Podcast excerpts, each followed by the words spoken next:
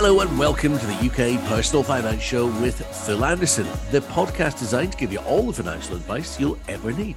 This is episode 85, where in a moment we look at critical illness cover. That's today's show topic, and it's on the way, like I say, in just a second. But please bear in mind if you have a general financial query, you're in the right place because we have an enormous resource of free advice right here. And you can access it all simply through delving into our back catalogue of shows. Because in our programs to date, we featured loads of stuff mortgages, pensions, investing, life insurance, and loads more. You name it, we've done it pretty much. Last week, we looked at how to help if you're having problems paying your mortgage. Remember, we can drill down and focus on pretty much anything forensically. Find the UK Personal Finance Show with Phil Anderson on Apple or wherever you get your podcasts, and you'll get us there.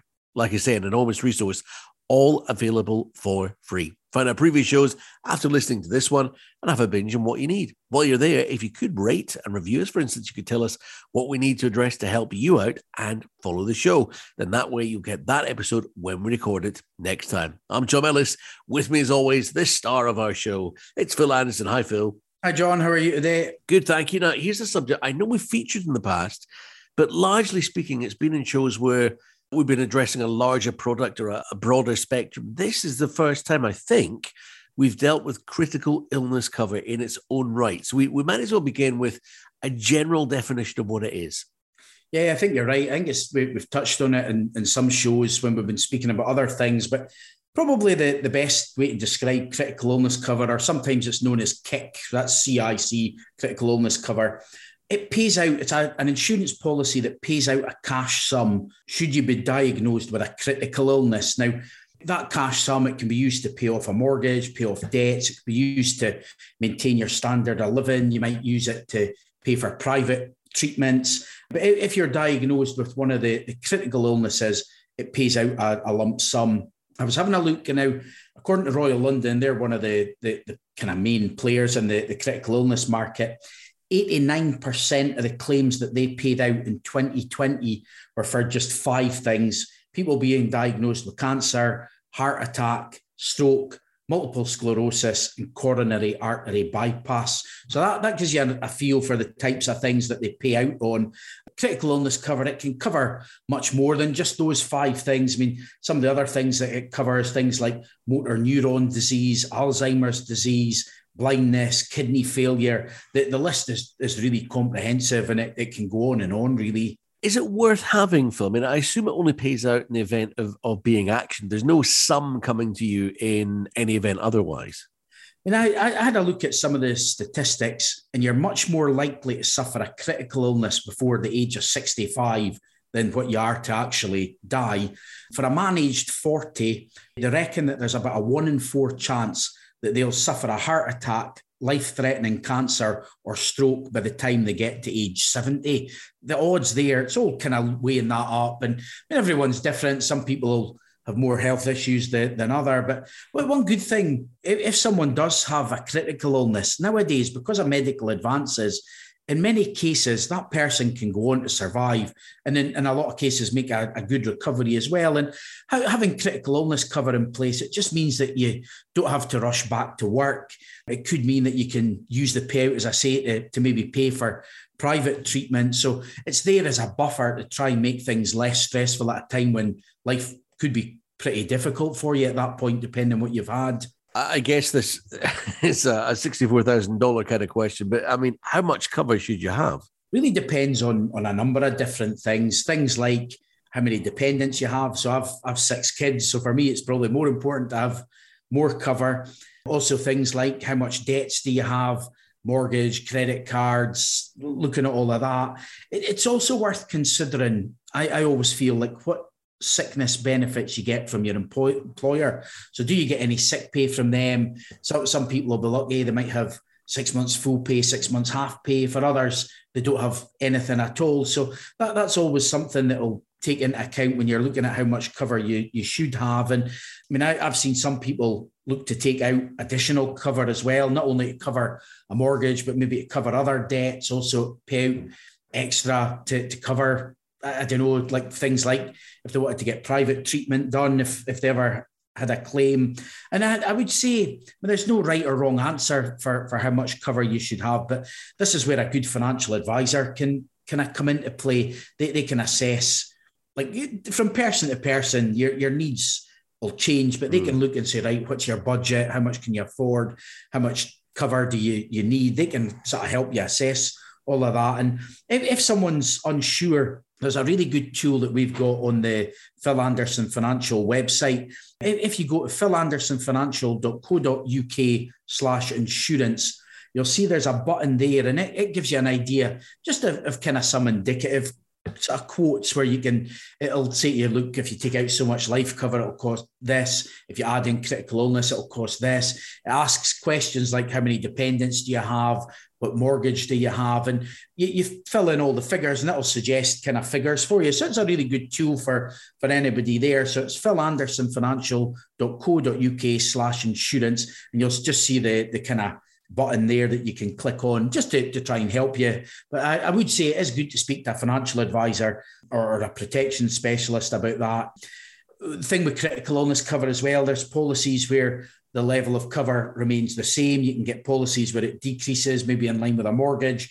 And you can also get your cover to increase each year. The policy that I've got each year, it goes up by a certain percentage because I know that the cost of living is going up, especially at the moment. So a lot of different types of policies and, and ins and outs, but cost wise, it can vary an, an awful lot depending on someone's age and, and things as well. I suppose, I mean, you, you're going to have situations as well where a financial advisor helps you work out the amount of cover that you, you know, you would need to spread across everything, all your responsibilities, all your financial outgoings, yeah. and then they're going to look at your your income and say, well, look, do you know what? It would be remiss of us to advise that you spend that much because you don't have it to spend in comparison to all the other stuff in your bill. So presumably they will then help you find a level of cover that you're happy with and covers the, the sort of broad bones of what you need to to make work. Yeah, definitely. I, when I was a mortgage advisor years ago, I, I always used to print off three quotes for for clients, and I would say to them, "Look,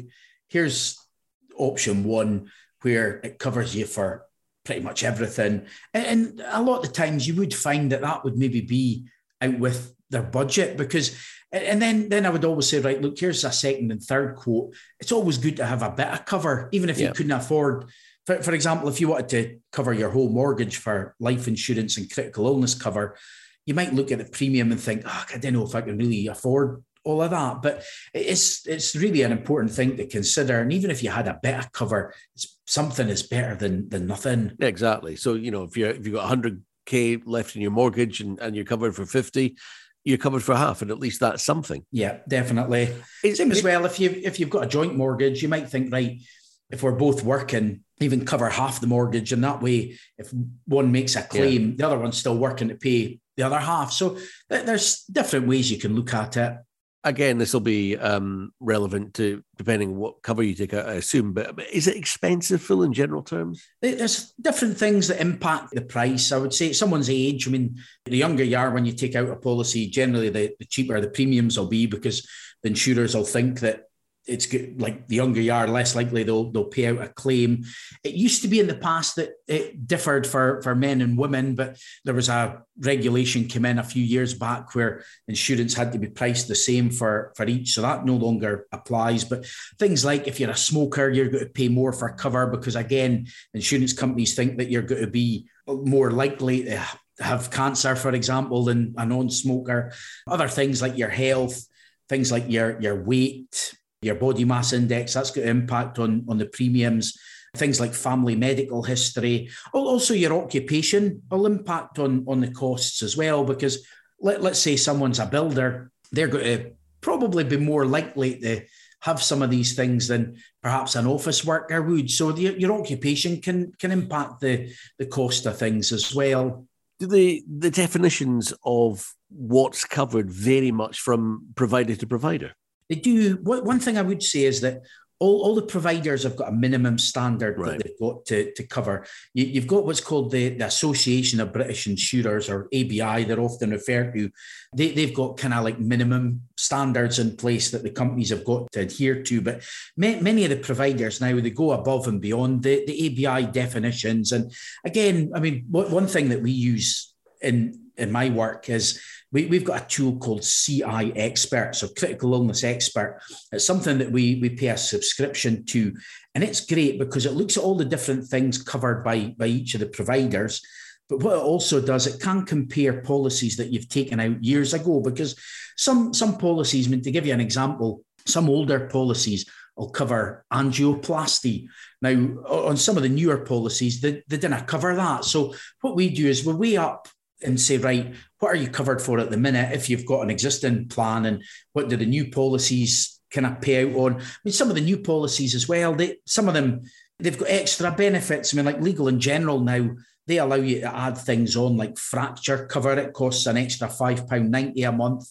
They also include the standard things like well-being support. Uh, quite a few of the providers do do that sort of thing. So if you're ever unwell, you've got access to to like nurses online where you can speak to them and, and stuff. And again, comparing like Legal & General, they, they've also got what's called critical illness extra, where again you can pay an extra premium and you're covered for a lot more things. So it, it is a bit of a minefield when you're comparing policies because all the providers do tend to cover a lot of different things. They've got a lot of added benefits that they, they can have on there. And that's why I would say rather than maybe using a comparison website for this sort of thing, I do think people are better off speaking to a financial advisor or protection specialist who can advise them all the ins and outs of the different plans available. Now, you mentioned earlier in the episode, I think it was something like 89% of this one provider claims were one of five things, yeah. and it was the sort of five, you know, the five biggies. What sort of claims record do providers have in general? Yeah, you tend to find, I mean, like cancer, heart attack, stroke, they're the three big ones that, that are tend to paid out on more than, than anything else. Look, looking at, I mean, I, I mentioned Royal London as well. They, these claim statistics are from 2020. We, we didn't have last year's sort of statistics yet, but Royal London in 2020, they paid out 92.4% of all the critical illness claims that were made. The average age at the time of a claim with them was age 50. Looking at Aviva, they're another big player in the, the critical illness protection market.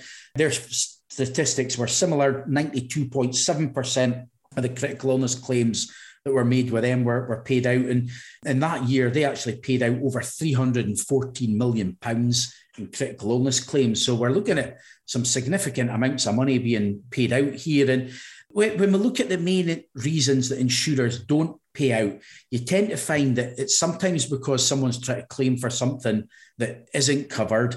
Also, it might be that somebody maybe doesn't meet the specific definition. So, for example, I'm saying cancer is covered, but you'll tend to find that if it's less advanced cases, then it may not be, be covered. So that, that's the main reasons why insurers don't pay out some of the claims. And also another reason is that sometimes people have failed to disclose something at the time when they, they applied. So, for example, if someone was maybe a diabetic and didn't disclose that, or if their parents had died of something at a certain age, which might be hereditary, and they didn't put that down. There's various reasons, but look, looking at the claims payouts, most of the insurers, their, their payouts on critical illness cover tend to be over 90%. So they're, they're paying out about at least nine in every 10 claims. But uh, that's why I always say to folks, it's really important when you are setting up a policy to make sure that it's done properly and that you answer all the, the kind of questions truthfully and honestly. Is it something that you've come across much in the past, Phil? You mean like people making out, I uh, making claims or? Well, no, just in, in, in general terms, you know, is it something that you see being actioned a lot? I mean, I, have seen a lot of claims over the, the years, and, and sadly, the longer I've been in financial services, the more I, I seem to, to see them. We, we've never had any claims, as far as I know, that haven't paid out. I remember like once you, you always kind of when you know someone's making a claim that's it you're always looking at it thinking right i hope everything is really watertight and fortunately up till now with, with ourselves it, it, has been but I mean, I, have seen the difference that it can make to people by having this kind of cover in place. And, and according to Legal & General, one in two people in the UK will be diagnosed with cancer during their lifetime, which is quite a staggering kind of figure, really, as well. So it is something that, that's important to, to give consideration to taking some kind of cover out for. Mm, I'm assuming you Phil, that um, there be some kind of medical involved for applying for, for critical illness cover, and a, a bunch of questions as well with you know, maybe the possibility of them saying something like, right, we won't cover you for this because Uh, there's a family history of it. So we're not prepared yeah. to cover it in your policy. That's it. Yeah. Sometimes the insurers will make certain exclusions or they might, depending on the reason, they might increase the, the premium. So, right. for example, if you were really overweight when you take out the cover, what you'll tend to find then is that they, they might load the premium say, right, you're an awful lot more likely. So they might uh, are more likely to make a claim so they might put the premium up by 50%, 100%. Who knows? Sometimes they'll say, no, we cannot give you cover at all. Oh, wow. But when you apply, insurers will ask things like your height and weight. They'll ask you about medical history as well. And like I say, they, there are instances where they may come back with certain exclusions or say, right, I, I've had ones in the past where maybe somebody's had a history of mental health illnesses and, and the insurer said, right, we're not going to cover you if you have something as a result of for example, suicide or self harm. Mm. That that's the type of thing that insurers can sometimes make exclusions for. Suppose you know when they say you know we're not we're not going to cover it or we're not prepared to cover it. It could be quicker than getting an appointment at the doctor.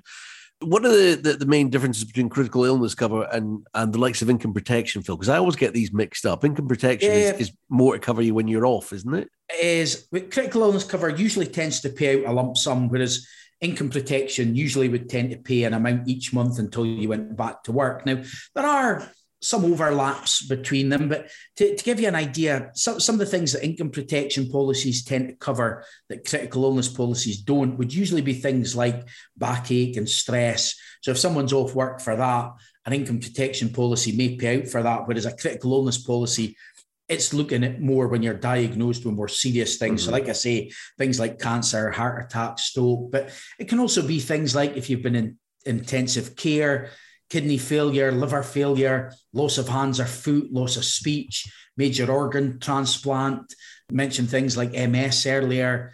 There's a whole host of things. You've got some bizarre things in there. I mean, I, I, you, you'll be a similar age to me, John, where you remember like mad cow disease, the, oh, yeah. the old CJD. It pays out on things like that. But realistically, I, I doubt they've probably had many claims for that in recent years because you never hear that sort of thing these days. Yeah, Creutzfeldt Jakob syndrome. There you go. I, I'm glad you pronounced that because I was have a go. I'm guessing here as well. I mean, these policies, they're probably of more use to you if you're self employed. I mean, you might have a degree of cover through an employer, for instance it, it's probably important for for everyone, but I suppose if you are employed, sometimes you you might have things like death in service, or you might have more sick pay benefits than someone that's self-employed. But you, you do tend to find that there's very few insurers will actually offer critical illness cover as an actual right. benefit. So I always say to people, look, go and check what you do have through your work, check your sick pay.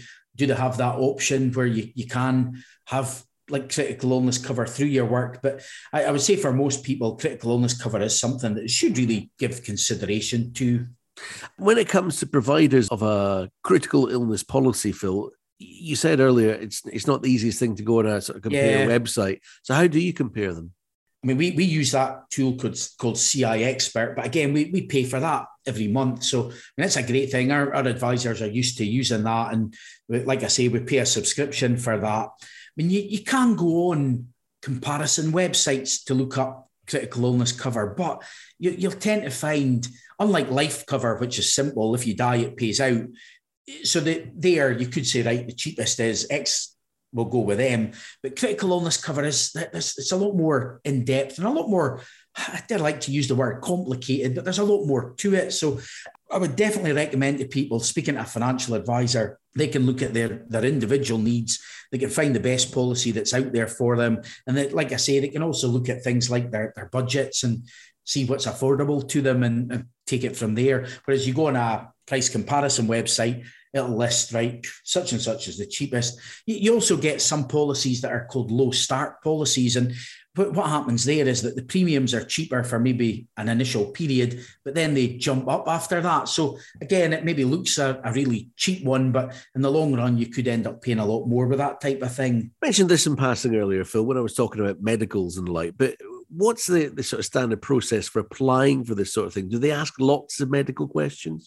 There's quite a few questions that they'll ask. I mean, if you're applying, I mean, most insurers these days, you, you tend to apply online, but if you're doing it through a financial advisor or a protection specialist, they'll do all of that for you.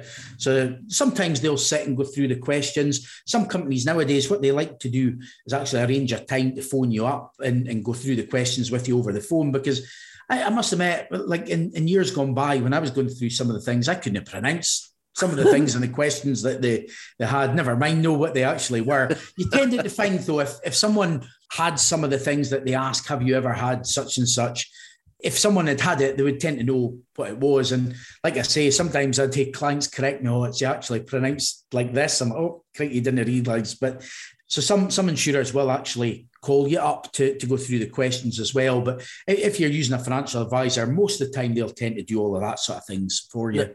I seem to remember, and I can't, I, I can't recall whether it was for critical illness or maybe something like life insurance or you know some something of, of that nature. So it might not be critical illness, but I do remember when I applied, they said, right, okay, what you need to do, we made an appointment for you. You go along to your doctor, and your doctor will give you, you know, a, a quick medical examination ask a few questions, and that will supply everything that we need. Does that sort of thing still happen, or is it not? Sometimes so you, will find I, I had someone just recently. They had applied for a lot of cover. It was like about a million pounds worth of cover. They had a really big mortgage, and because of the limit that they were applying for, they had to see like a, a nurse who I think took their height and weight. I don't know if they did like blood tests and stuff. But sometimes the insurers will look at it and, and what they'll do in some occasions is they'll write to the doctor and say, right, we'll get your permission, write to your GP, request some of your medical details. Now, there's a cost for that, but the insurers pay that cost. So for the, the person applying,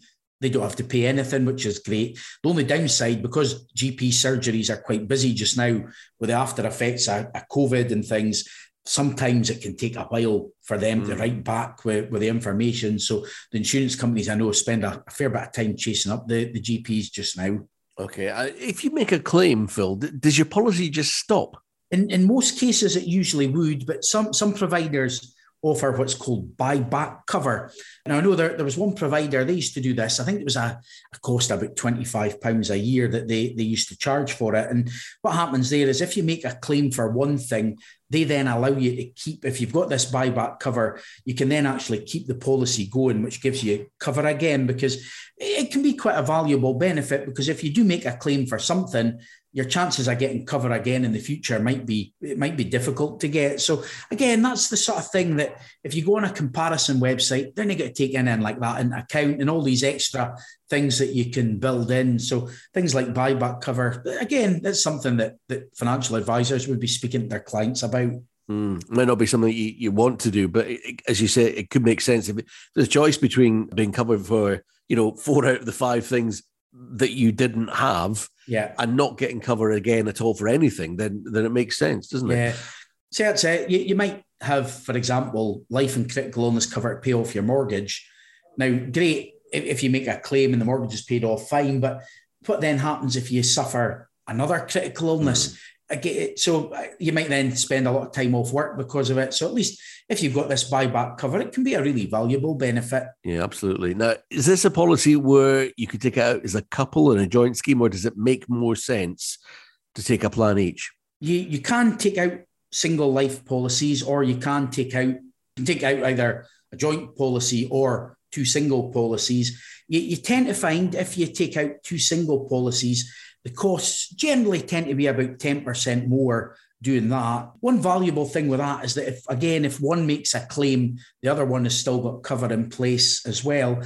You, you do also tend to find that most critical illness policies are done on the, the basis that they, they call it life or earlier critical illness. So you've often got life insurance and critical illness combined in a policy. And if that was the case and you had joint policies, eh, sorry, two separate policies, let, let's say a couple died in a car crash, it would actually then pay out twice. So some people often say, oh, you, you've got double the cover, but the costs are only about 10% more. So mm. again, that's something that's worth kind of considering as well. But for some people, they just want the, the cheapest that pay out each month that they're making, whereas others will, will be happy to pay a little bit more, but have that more cover between the two of them. Yeah, I'm just wanting to clarify this this one point with you, Phil, uh, and it's going to sound morbid, I know, but are you saying that if you've got a joint policy, then it, it will only pay out on one disease regardless? So let's say one of you is struck down with a a stroke, yeah, the policy is therefore not going to pay out on a stroke again because one of you has already had it. Yeah, again, unless you had likes of the buyback cover, yeah. whereas most people generally don't tend to have that included in their plans. The ones I've reviewed in the past, anyway. But if you had two single policies, if one made a claim, the other person has still got a cover in place mm. as well. So again, it's that's something to give thought to is to say, right, do we want to have a, a joint policy? Also, as well, I mean, you're, you're, not thinking about this when you take cover out, but if someone separated, they've then got a policy that can keep themselves in the future as well. Yeah, so yeah. that's just another kind of added benefit of having two single policies as well. I'm desperately trying to get my head to steer away from a three strokes in the year out critical illness cover joke at this point in time. I won't do it, I promise. Is there a point in your lifetime where, where a provider won't issue you for, for critical illness cover? Yeah, I mean, you, you'll tend to find as well that the older you get, the higher the premiums are going to be because you're more likely to, to have something the older you, you get. Legal & General, they've got a maximum age for, for taking out cover at 67 if you take cover out at that time, the maximum age that you can actually take it up until is 75. Aviva, another one, they'll let you take cover out up to the age of 75, but the maximum age to apply with them is 64. So all the different companies have got slightly different rules regarding that. But you, you will find, I mean, if you were in your 60s taking out cover, the premiums are going to be a heck of a lot more than someone taking out maybe in their 20s or 30s. I guess if anything, though, it's a kind of a reflection on the fact that we all seem to be working for longer. Yeah. Yeah. Uh, just to summarize, Phil, then, what, what are our key takeaway points? What who does this appeal to most? How does it work? How do you find the best deal? All of that, please, just summarized for me. Yeah, I'd probably say that the key takeaway point is speak to a financial advisor. Like I say, the options can be a bit more complex than, than some other insurances that you might look to, to take out. A financial advisor, they can assess your needs, look at how much cover you maybe need, how much you can afford as well as, as another factor. Another couple of big takeaways I would say is be honest. If you are applying, be honest about your medical history when, when you're applying for any cover, because that's something that's that's vitally important. You don't want to maybe have a claim in the future that they don't pay out because something wasn't mentioned when you took out the policy. And, and another thing as well is to, to note is if you do have a cover already in place, it's from time to time it's good to review that as well because policies change, the definitions of what companies will cover changes. Like I say, a lot of these companies are, are having like additional critical illnesses that they, they cover on, on some of the new policies. And another thing I would say if you ever replace a policy, never cancel it until any new cover is up and running at terms that are acceptable to you. Because I've seen it in the past where folk have thought, right, I'll apply for something else.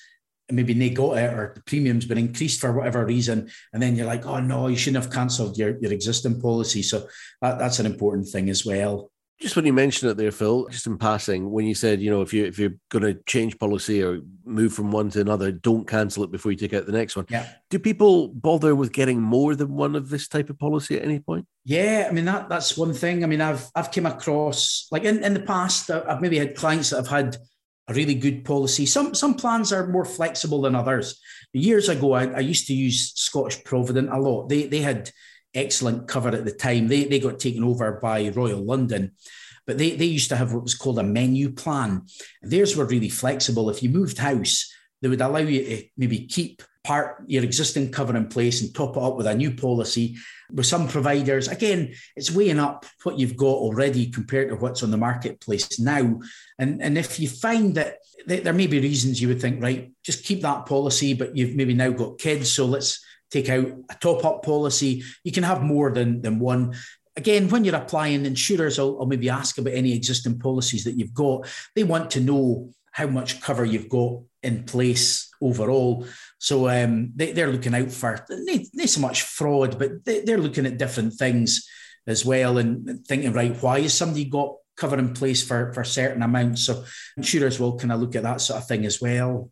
Do they ever get a situation where you get a second opinion sort of situation whereby one insurer has decided they will not uh, they will not cover you for cancer in your lifetime because there's a, a familial history whereas you go to another provider and they maybe agree to, or is it all pretty much and such? No, they, it can vary from from company to company. I mean, right. we, we've had ones in the past where we've applied for someone, and maybe one company said, right, your your premium's got to be doubled, and then you try somebody else, and they're like, oh no, we're we'll increase it by but only by say 25%. So it, it can vary. And you, have got companies out there, for example, we, we've companies, if you're a type 2 diabetic, some companies want to give you critical illness cover, whereas others will consider it. So the, things like that, there's the, the company's criteria does change from from company to company. Okay, here we go, Phil. Then, as we enter into the part of the show where you share a little bit of your own life story, what have you got regarding this one